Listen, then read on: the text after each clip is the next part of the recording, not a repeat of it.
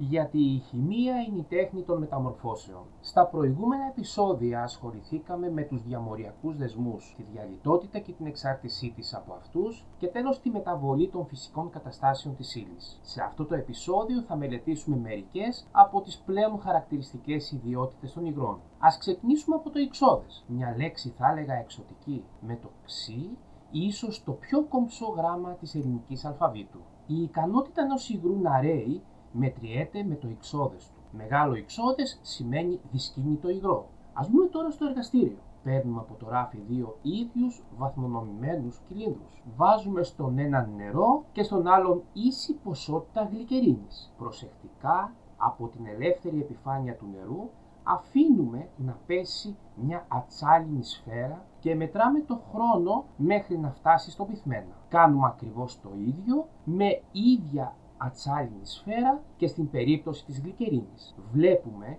ότι στη δεύτερη περίπτωση η σφαίρα χρειάζεται σημαντικά περισσότερο χρόνο για να φτάσει στον πυθμένα του δοχείου από ό,τι στην περίπτωση του νερού. Η γλυκερίνη έχει μεγαλύτερο ιξώδες από το νερό. Το ιξώδες έχει να κάνει με την κίνηση μεταξύ μορίων και έτσι συσχετίζεται με τους διαμοριακούς δεσμούς. Είναι προφανές ότι όσο ισχυρότεροι είναι οι διαμοριακοί δεσμοί, τόσο μεγαλύτερο είναι το ιξώδες. Γνωρίζουμε ότι το μέλι και το λάδι είναι παχύρευστα και κυλούν δύσκολα στην επιφάνεια ενός στερεού.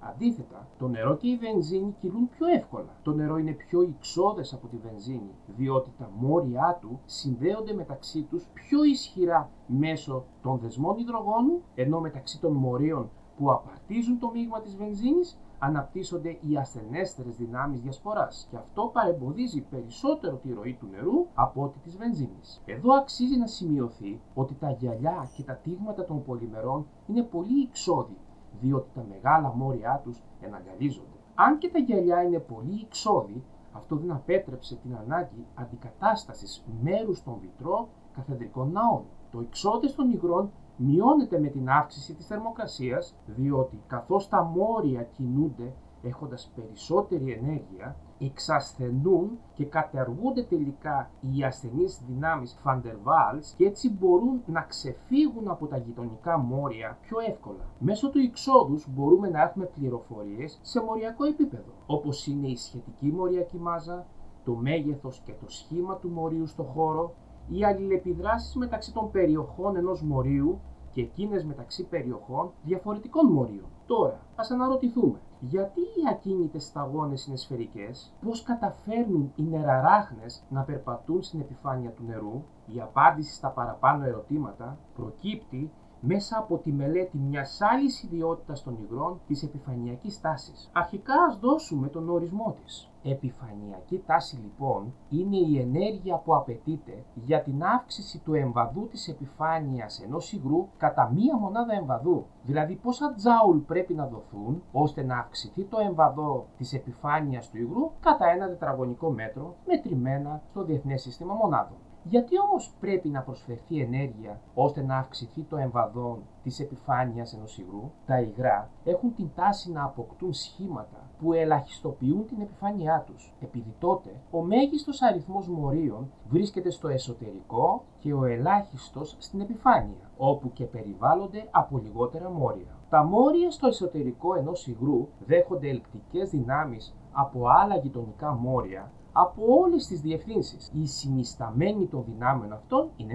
0. Αντίθετα, τα επιφανειακά μόρια δέχονται ελκτικές δυνάμεις μόνο προς το εσωτερικό της μάζας του υγρού, με αποτέλεσμα να μειώνεται η επιφάνεια του υγρού. Γι' αυτό και οι σταγόνες, τις οποίες το υγρό είναι σε ισορροπία με τον ατμό του, είναι σφαιρικές, μια που η σφαίρα είναι το γεωμετρικό σχήμα με το μικρότερο λόγο επιφάνειας προς όγκου. Εξαιτίας των δυνάμεων αυτών συσσωρεύονται περισσότερα μόρια στο ίδιο εμβαδό επιφανείας, με αποτέλεσμα να δημιουργείται ένα είδος επιδερμίδας στην επιφάνεια του υγρού. Γι' αυτό και τα έντομα μπορούν να περπατήσουν στην επιφάνειά του. Είναι φανερό ότι μέτρο των ελκτικών αυτών δυνάμεων προς το εσωτερικό του υγρού είναι η επιφανειακή τάση, η οποία αυξάνεται όσο αυξάνεται και η ισχύς των διαμοριακών δυνάμεων. Τα παιδιά απολαμβάνουν το αποτέλεσμα της επιφανειακής τάσης παίζοντας με τις σαπουνόφουσκες. Άλλη ιδιότητα σπουδαία των υγρών είναι η τάση ατμών.